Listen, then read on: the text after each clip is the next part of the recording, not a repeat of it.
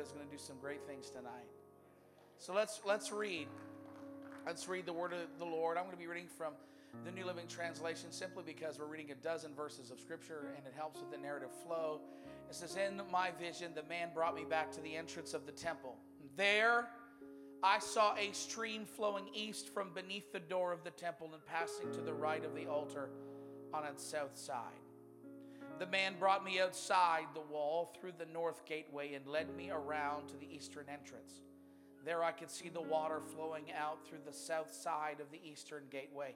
Measuring as he went, he took me along the stream for 1,750 feet, a few hundred cubits if you're reading KJV, and led me across. The water was up to my ankles. He measured off another 1,750 feet and led me across again. This time the water was up to my knees. After another 1,750 feet, it was up to my waist. Then he measured another 1,750 feet and the river was too deep to walk across. The river took control of him. He could no longer determine. He could swim in it, but he could not walk through. And he asked me, the man that was bringing him along said, Have you been watching, Son of Man? And then he led me back along the riverbank. When I returned, I was surprised by the sight of many trees growing on both sides of the river. Then he said to me, The river flows east through the desert into the valley of the Dead Sea. The waters of this stream will make the salty waters of the Dead Sea fresh and pure. There will be swarms of living things wherever the water of this river flows.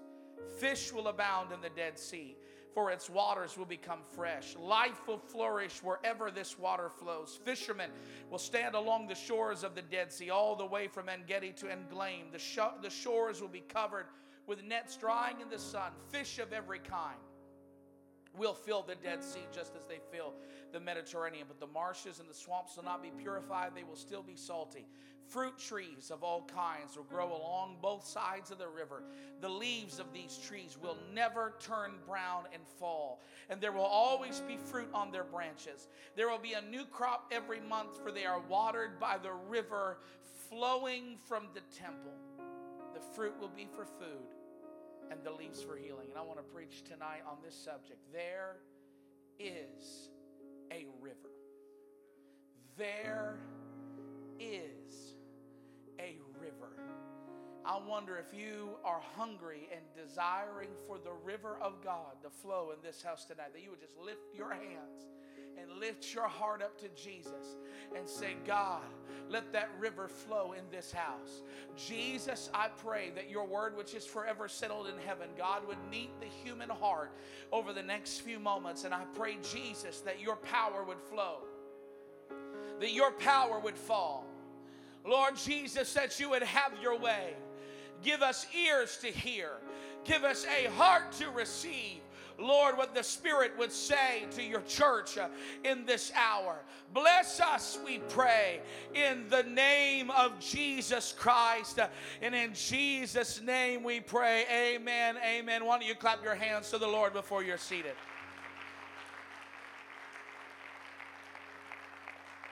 Praise God. You may be seated. Ezekiel was 30 years old. It was the year he was to begin his service in the temple as a priest of God, as did his father before him and his father before him, and undoubtedly his father before him. It was an honor and a sacred duty, a task that he had trained for his entire life beginning from the young age of being a little boy, where he would learn the words of God and he would memorize the scriptures, no doubt in the tradition of many priests leading up to their 30th year of inaugurating into ministry. He would have memorized the entire Pentateuch, if not large swaths of the prophets and the Psalms, but it was not to be. For when he was 25, Babylon attacked Jerusalem, and he had been captured and led away as a prisoner and exile from the people of God. And at the beginning of the book of Ezekiel, instead of donning priestly robes and launching into his dream job, his dream calling, the calling of a generation that had been passed from his father, who had got it from his father before him. He's now living in a refugee camp, sitting beside the Kebar River. But it is here that God meets with him, not in Jerusalem, but in the refugee camp as he sits on the banks of the Kebar River. And Ezekiel has a vision where he comes face to face with the glory of God. And it's so very important that we read parts of this initial vision together because it's going to help us understand where we're going to be going tonight. And so in Ezekiel chapter 1, beginning at verse 4, we're going to read verses uh, 4 through 9 and then 26 and 28 just to capture a little bit of this vision. Ezekiel sitting on the banks and he says, As I looked, I saw a great storm coming from the north driving before it a huge cloud that flashed with lightning and shone with brilliant light. There was fire inside the cloud. And in the middle of the fire glowed something like gleaming amber, in other translations, molten metal. And from the center of the cloud came four living beings that looked human except, and I it's probably shouldn't make jokes about the Bible, but I laughed out loud when I read this part because he said that the angels looked human, except that they had four faces. Other than that, looked just like people. Anyway, sorry, supposed to be serious and all this stuff, but I laugh out loud when I read this stuff. Their legs were straight and their feet had hooves, so they looked just like people except for the cow feet like those. they, shone like burnished bronze. Under each of their four wings, I could see human hands. This is spectacular vision. With each of the four beings had four faces and four wings, and the wings of each living being touched the wings beside it, and each one moved straight forward in any direction without turning around. And it goes on. What he's seeing is this throne chariot of God coming in the middle of a storm that looks like molten metal and flashes of lightning and roars of thunder. And these beings, they were attached to wheels underneath this chariot of God. And wherever their mind told, these wheels were omnidirectional, wherever they told, their mind told the wheels to go. Ezekiel said the spirit of the beings was also in the wheels, and the, the, the throne room of God would move in just about any direction. He continues on throughout the chapter to describe this amazing and spectacular vision of these beasts that had wings beasts that had wings and they would move one direction to another. And then in verse 26, he says, Above this surface was something that looked like a throne made of blue lapis lazuli. And I Googled what that was. It's this blue, semi precious stone with flecks of gold, and it would glimmer and gleam when it is polished. It's sparkling and it's beautiful. And then he says, On this throne high above, was a figure whose appearance resembled a man. From what appeared to be his waist up, he looked like the molten metal that I saw coming in the middle of the storm, flickering like fire. And from his waist down, he looked like a burning flame shining with splendor. All around him was a glowing halo, like a rainbow shining in the clouds on a raining day. This is what the glory of the Lord looked like to me. And when I saw it, I fell down. I fell face down on the ground. And I heard someone's voice speaking to me as Ezekiel is sitting in exile. Uh, instead of awaiting to start his dream job, but living in a refugee camp, he comes face to face uh, with the chariot carrying the glory of God. What is the glory of God? The glory of God is God's self expression and revelation to his people. The glory of God is the manifestation of God's presence. So much so that when you read the glory of God in Scripture, it becomes a stand in for God.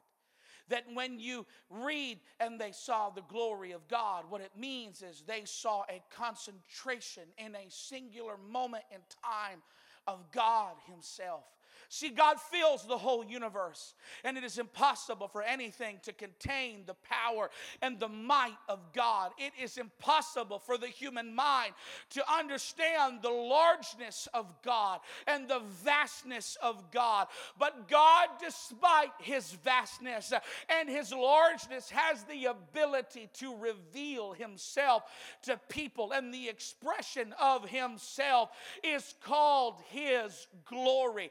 The expression of his presence, the incomprehensible vastness that you cannot even begin to imagine. But when he manifests it in front of you so you can see it with your own eyes, it's called his glory. And in the scripture, the glory of God was a very big deal.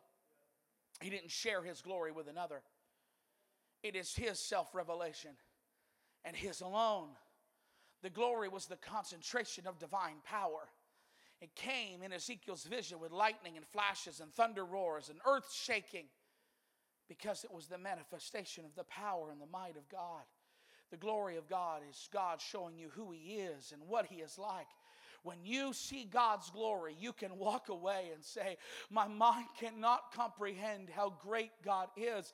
But since I have seen His glory, I have seen God. And I know what He is like. And I know who He is. And the glory of God that day on the banks of the Chebar River appears to Ezekiel and gives him his purpose and his mission. But it is also odd and strange and unexpected because the glory of God wasn't supposed to be on the banks of the Kebar River. The glory of God was not in the temple of Jerusalem anymore. It was supposed to be there. See, God filled the universe, but His glory had a dwelling place. God filled the whole world, but God's glory had an address. And from this place, God would rule and reign and speak and direct and commune with His people. And that place was supposed to be the temple in Jerusalem. It was supposed to be the tabernacle of God.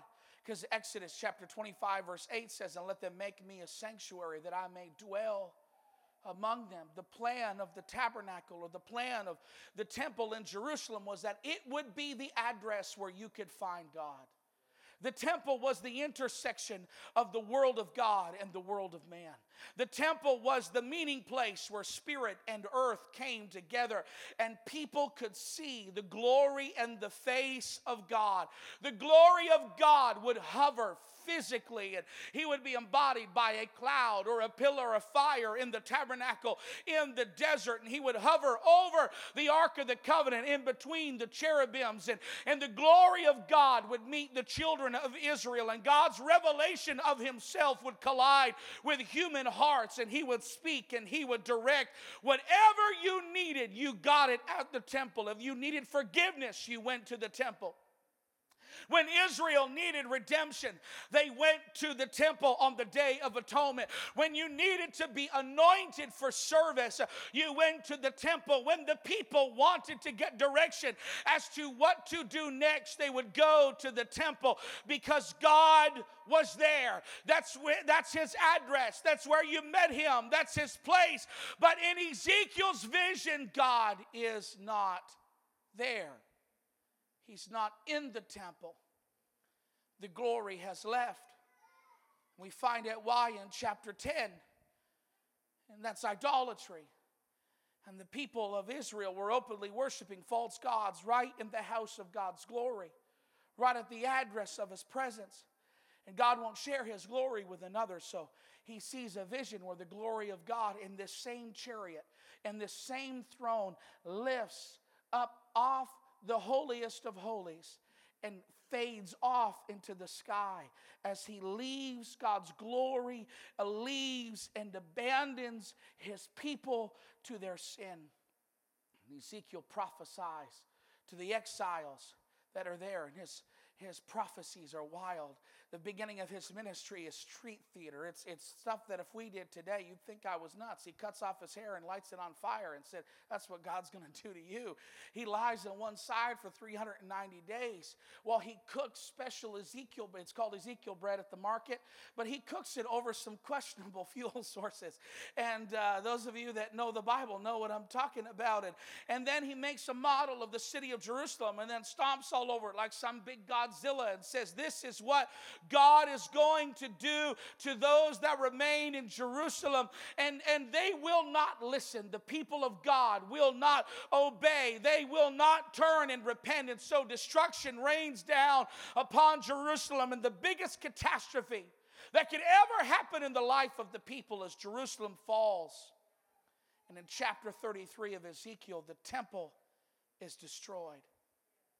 Everything Ezekiel has predicted has come true. But in the middle of the ashes of judgment, there arises a promise of a future hope. And after Jerusalem is destroyed, God says through Ezekiel that I myself will return like a shepherd and I will bring my people. I will come as a new David, as a new promised son, as a new king. And I will rescue my people from the corners of the earth. I myself, I will not send another, but I will come myself and I will gather my people to my back to me. And then he gives us eight chapters of these stunning and beautiful visions of what God is going to do as He redeems His people. But for our purposes, we're going to look at chapter 40 and 42. After the destruction of Jerusalem and the promise of future hope, Ezekiel gets these, these visions in 40 and 42 that there is going to be a new and reconstructed city. He gets a vision of a new temple that will be restored and rebuilt. And then in chapter 43, the glory of God, which has abandoned Israel, returns and hovers over this temple so that God's glory, God's person, God's self revelation can be discovered again it says in Isaiah 43, 1 through, or Ezekiel 43, 1 through 7, after this, the man brought me back to the east gateway, and suddenly the glory of the God of Israel appeared from the east. The sound of his coming was like the roar of rushing waters, and the whole landscape shone with its glory. This vision was just like the others I had seen. This is really important. He said, The return of God's glory was just as magnificent and it was just the same like the glory I had seen on the banks of the Kebar River. And it was just like the glory I had seen walk away from the temple before Israel was destroyed. The sound of his coming was like the roar of rushing waters, and the whole landscape shone with his glory, like the others I had seen, first by the Kebar River, and then when he came to destroy Jerusalem, I fell face down on the ground, and the glory of the Lord came into the temple through the east gateway. Then the Spirit took me up and brought me into the inner courtyard, and the glory of the Lord filled the temple. And I heard someone speaking from within the temple while the man who had been measuring stood beside me. And the Lord said, Son of man, this is the place of my throne. This is the place where I will rest my feet. In this new temple, I will live here forever among my people. They and their kings will not defile my holy name any longer by their adulterous worship of other gods or by honoring the relics of their kings who have died. Ezekiel while Jerusalem is no doubt still smoldering, receives a vision of a new temple. And as he sees this new temple being built in this brand new city, he sees the glory of God come back. And God says, In this new temple, I will never depart, and my people will be able to find me and get direction here forever. And from this new temple, we find ourselves where we began flows a river. From this new temple where God's glory has returned, there flows a river that comes out of the front steps until it becomes not just a trickle, but something that is able to captivate anyone that gets caught in its flow. And everything this river touches comes to life. The river brings dead things back to life. It even goes to the Dead Sea, a sea that had been dead for so long, nothing could live there. No fish could survive. Nothing can be sustained. But the moment this trickle from this new temple touches that Dead Sea, it did not matter how dead it was, dead comes alive. And not only does this river bring the dead back to life, it has sustaining power. So those things that come back to life, they stay alive and they bear fruit. Things that stay connected to this river grow and thrive, and it brings healing healing for the mind, healing for the body, healing for the soul, healing for the heart. It's beautiful. But the book of Ezekiel ends without showing fulfillment. See, Ezekiel shows the judgment and ends with the promise that is never realized at the end of the story. And we're faced with the dilemma where can I find this glory? Where can I find this temple? Because we need this river. Because I may have told you the story about Israel, but I could have been talking about anyone here in this room. I may have told you the story of Israel's abandonment of God and their deep need of God and their deep the, the things that they needed God to do for them. I use them as the story because that's where Ezekiel is positioned in, in, the, in the story of all of Scripture, but I could have been talking about any nation. I could have been talking about Canada. I could have been talking about Fredericton. I could have been talking about any family or anyone because we, like sheep, have all gone astray. And we, in our brokenness, have worshiped at the altar of false gods that cannot hear our cries. And it may not have been a statue, it may not have been an idol, but it was money, or it was immorality, or it was possessions, or it was pride, or it was fame. And everything in our life was made to serve the false gods. Was was made to bow to the idol. You look at an alcoholic uh, and, and you look at how they live their life. Don't you dare think that alcoholism is not an idol to them, where their children are made subservient to the drink that they have to have every day, to the workaholic. Don't you dare tell me that the job is not an idol, as their whole spiritual life bows to their career and the money are made. But instead of hope in these false gods, we do not find life. We do not find hope, but we find ourselves exiled from God. And spiritual drought and great emptiness of the soul. Refugees from the house of God. Lost, separate. And like Israel was captive in Babylon, all of humanity is held in captivity by sin. So again, where is the glory? Where is the temple? Because we need this river. In order to answer this question, we have to go all the way, all the way into the New Testament.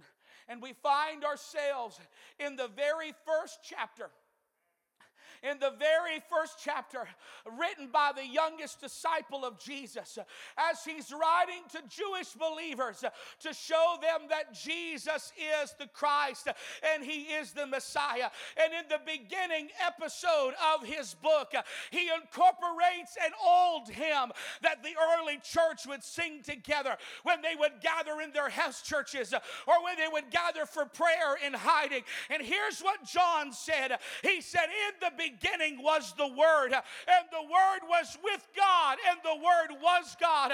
He was in the beginning with God. All things were made through Him, and without Him, nothing was made that was made. In Him was life, and the life was the light of men. In verse 14, and the Word became flesh and dwelt among us, and we beheld His glory. The glory is the only begotten begotten of the Father, full of grace and truth.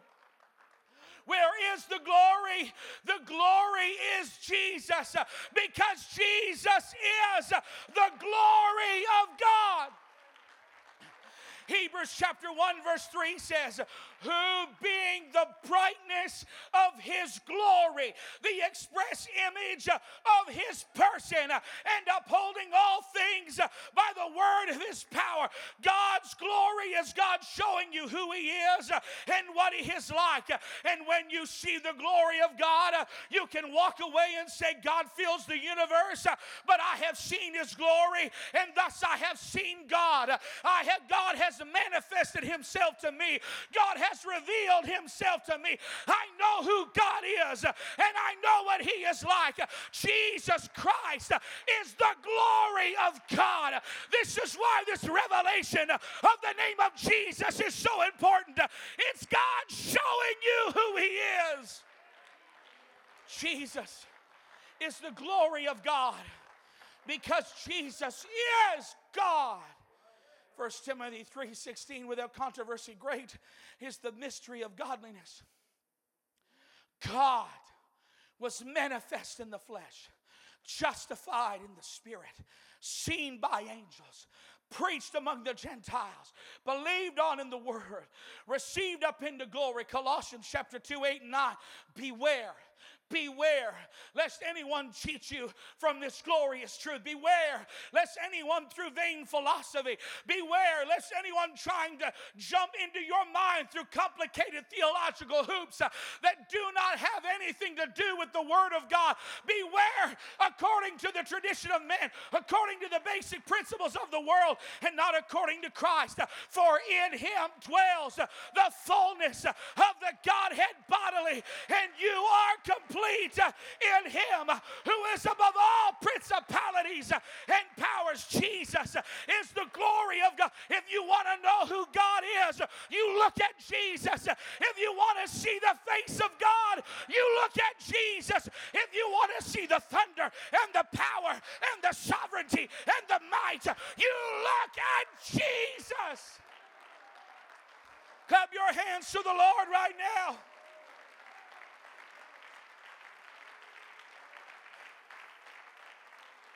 Praise God. Praise. John said, We beheld his glory. But in that verse 14, he answers the other question for us at the same time. See, Jesus is not just the glory of God,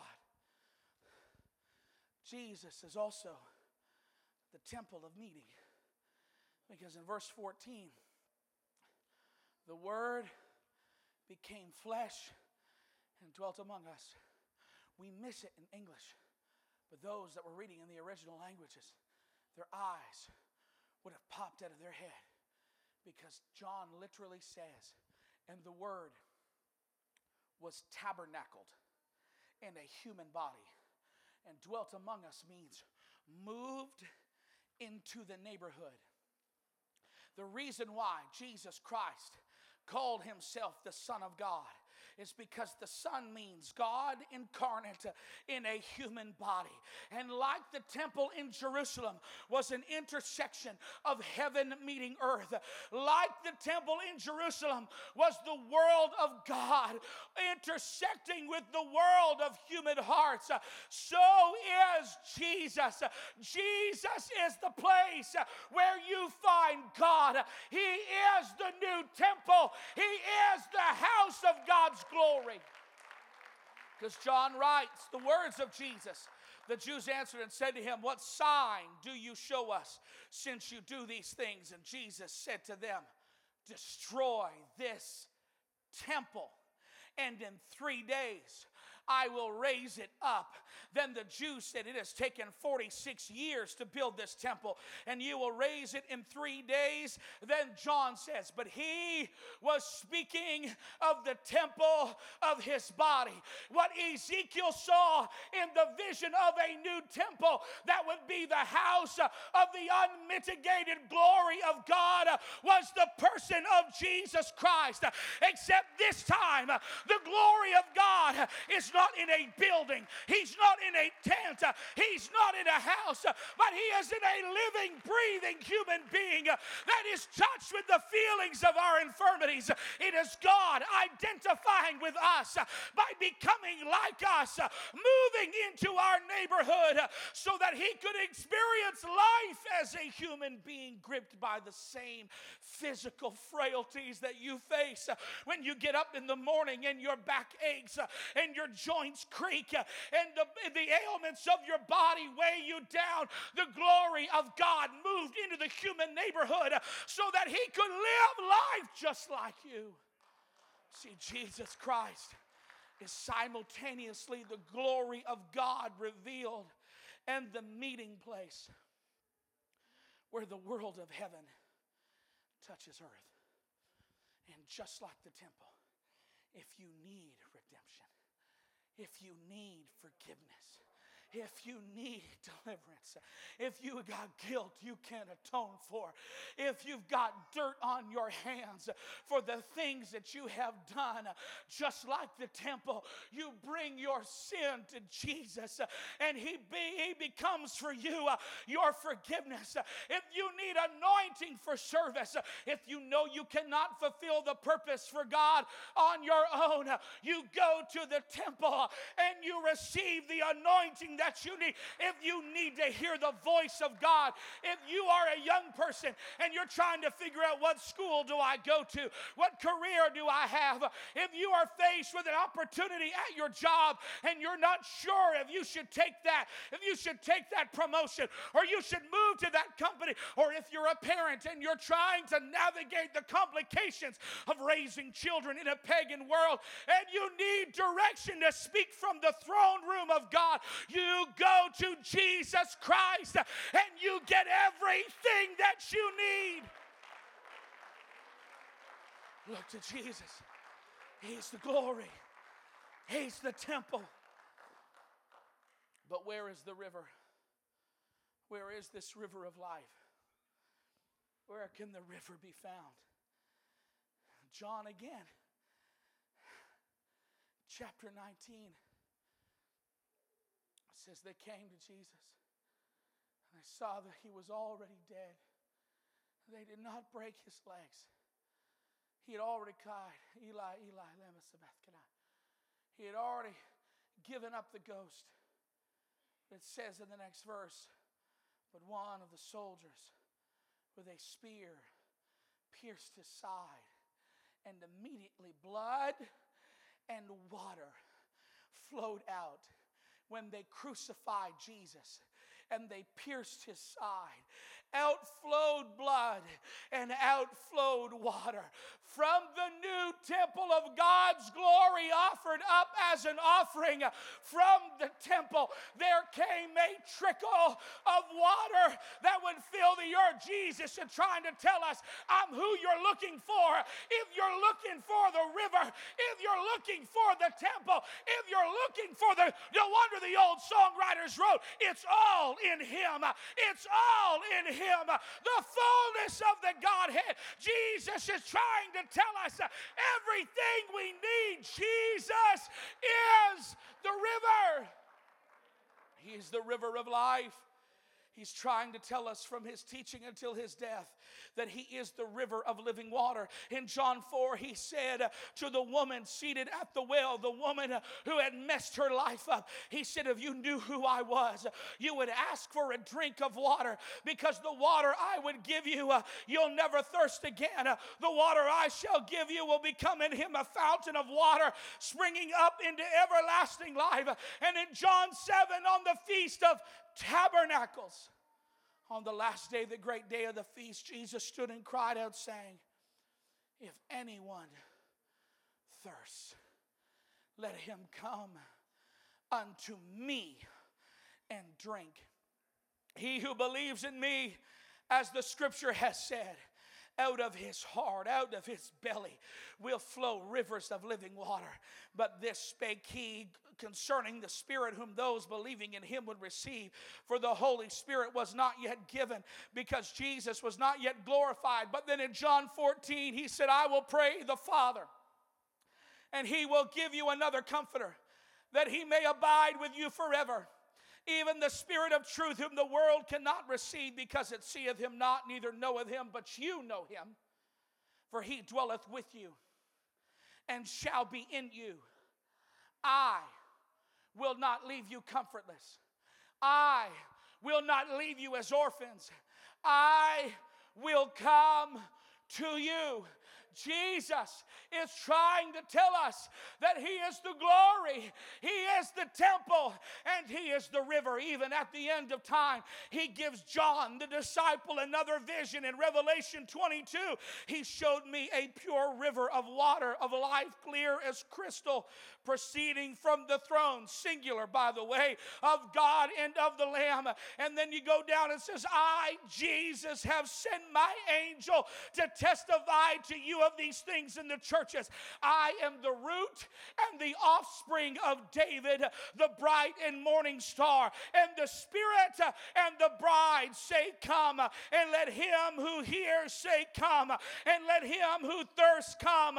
Whoever desires to let him take uh, of the water of life freely. At the end of time, John sees a vision of the Lamb of God, the glory of God seated on a throne, and proceeding from him comes a river. Listen, Jesus is God, Jesus, He is the Son, and Jesus is the Holy Ghost. Whatever you need, you just need to look at Jesus.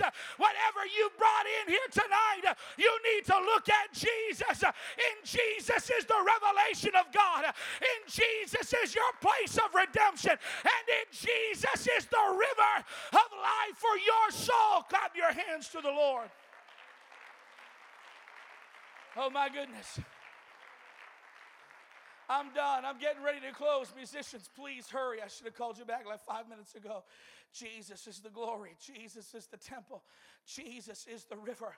And in the river, there is hope for your life in the river, there is direction for your soul.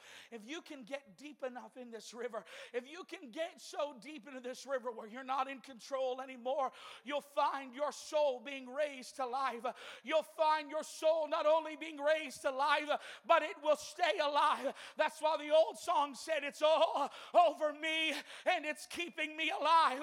Jesus is keeping me alive because the Spirit of Jesus Christ has the ability not not just to raise your soul from the death of your sin, but it has the ability to keep you alive until you see the Lord in glory. It has the ability, no matter the season the church finds itself in, to bear fruit and to bear life and to bear hope. All you've got to do is stay connected to Jesus.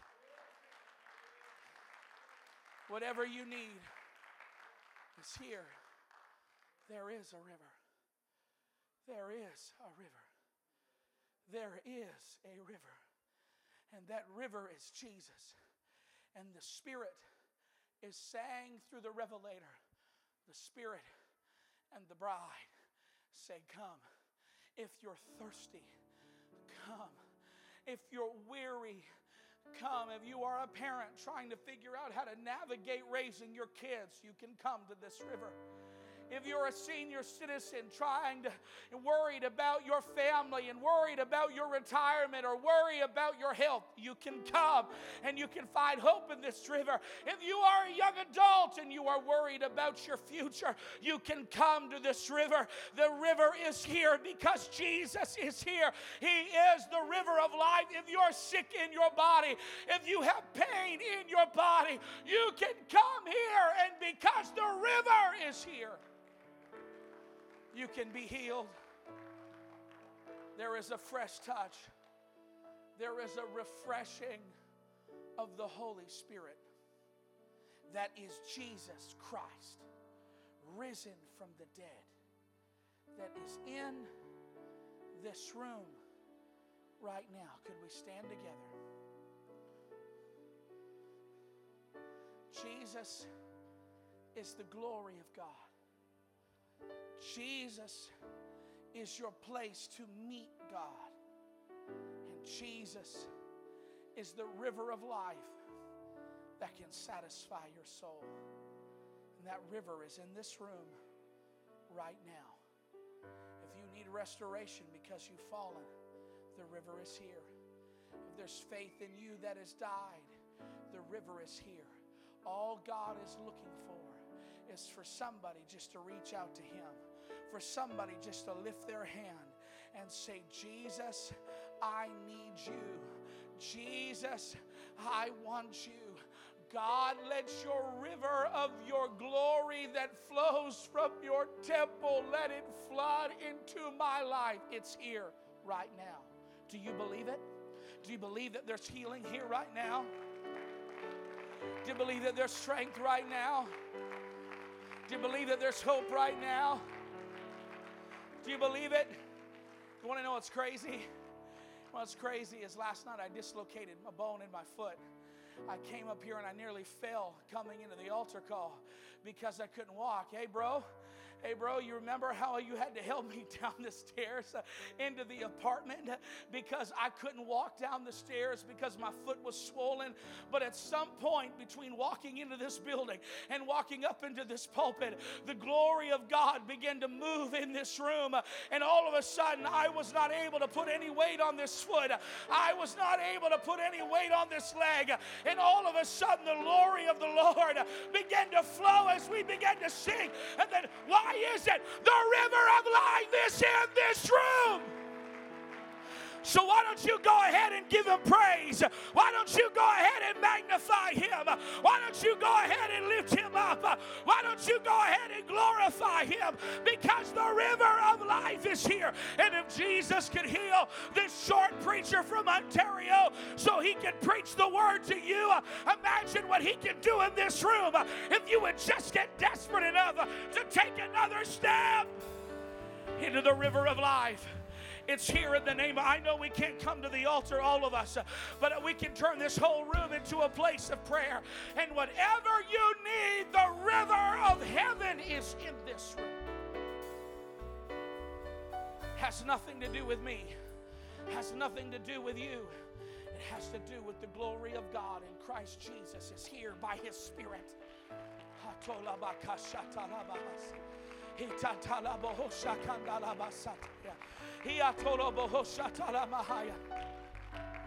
I want you to lift your hands right now. I'm going to pray over you, and when I say in Jesus' name, I want you to cry out to God. It is impossible for me to pray for every need, but I don't have to because the river of heaven is in this room. Lord, we have lifted you up. And you have said, If I be lifted up, I will draw all men unto me. So, Lord, whatever is represented in this room healing, infilling, restoration, fresh faith, fresh hope, restoration of life, restoration of marriage, restoration of children. Lord, whatever it is, we speak it right now in the name of Jesus. May the river that flows from your throne room, oh God, may it saturate this entire room. And I speak healing, and I speak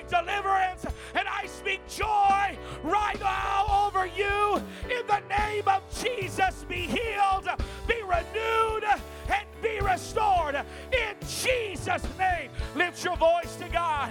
Lift your voice to God. Lift your voice to God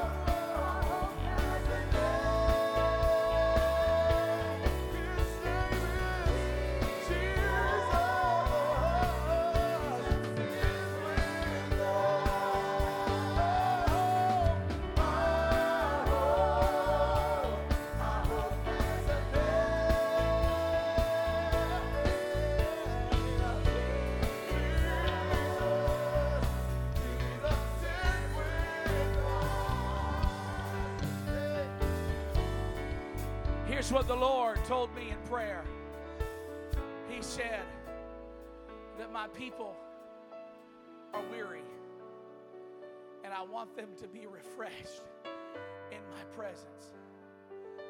I don't know who this is for in particular, but if you have been weary, you may not have a great big need, you may not have a doctor's report that you're looking towards or you're facing,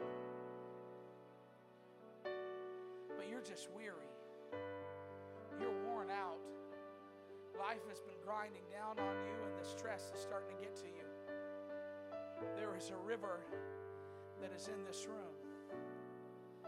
And while I'm thankful for every new person that receives the gift of the Holy Ghost on a Sunday and speaks in tongues for the very first time, I am also happy and excited when people who love Jesus with all of their heart lift their hands in His presence.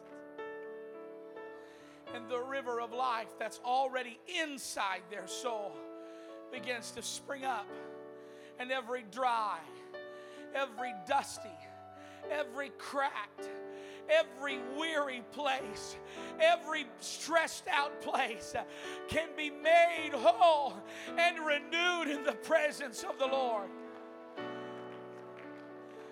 Here's what God wants right now. This wonderful worship team is going to keep singing. They're going to sing whatever they whatever God lays on their heart. And it can be easy to just stare on the words of the screen and clap along and bounce along with the beat. But God's not wanting your bounce. God's not wanting your clap. Right now, He's wanting you to reach out to Him because He sees the burden that you're carrying every day. He sees the stress. He sees the weariness of your heart. And He said, if you'll just take another step deeper into that river of life, there's hope, there's healing, and there is times of refreshing that will come from the presence of the Lord. If you're in need of spiritual renewal in your life, I just want you to lift your hands up to the Lord right now.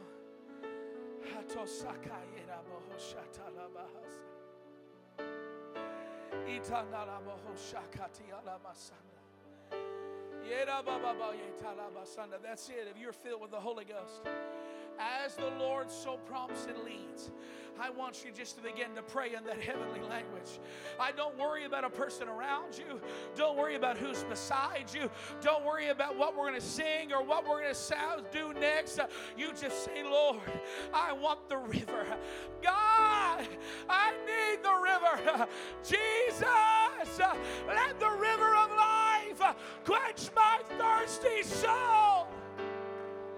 That's it. You can tap into it because you know where the river of life can be found. It's in the Holy Spirit of Jesus that is already inside your soul. Go ahead and take another step. That's it, church. Go ahead and lift your voice. Go ahead and take another step. If you need to symbolize it, why don't you take a step to the next chair beside you or maybe out into the aisle just a little bit and say, God, I'm going to go a step deeper. God, I'm going to go a step deeper because I want this river, Lord. That's it, that's it, that's it, that's it. As they sing, as they sing, you pray. As they sing, you seek. As they sing, you take another step into the river of life. Yeah!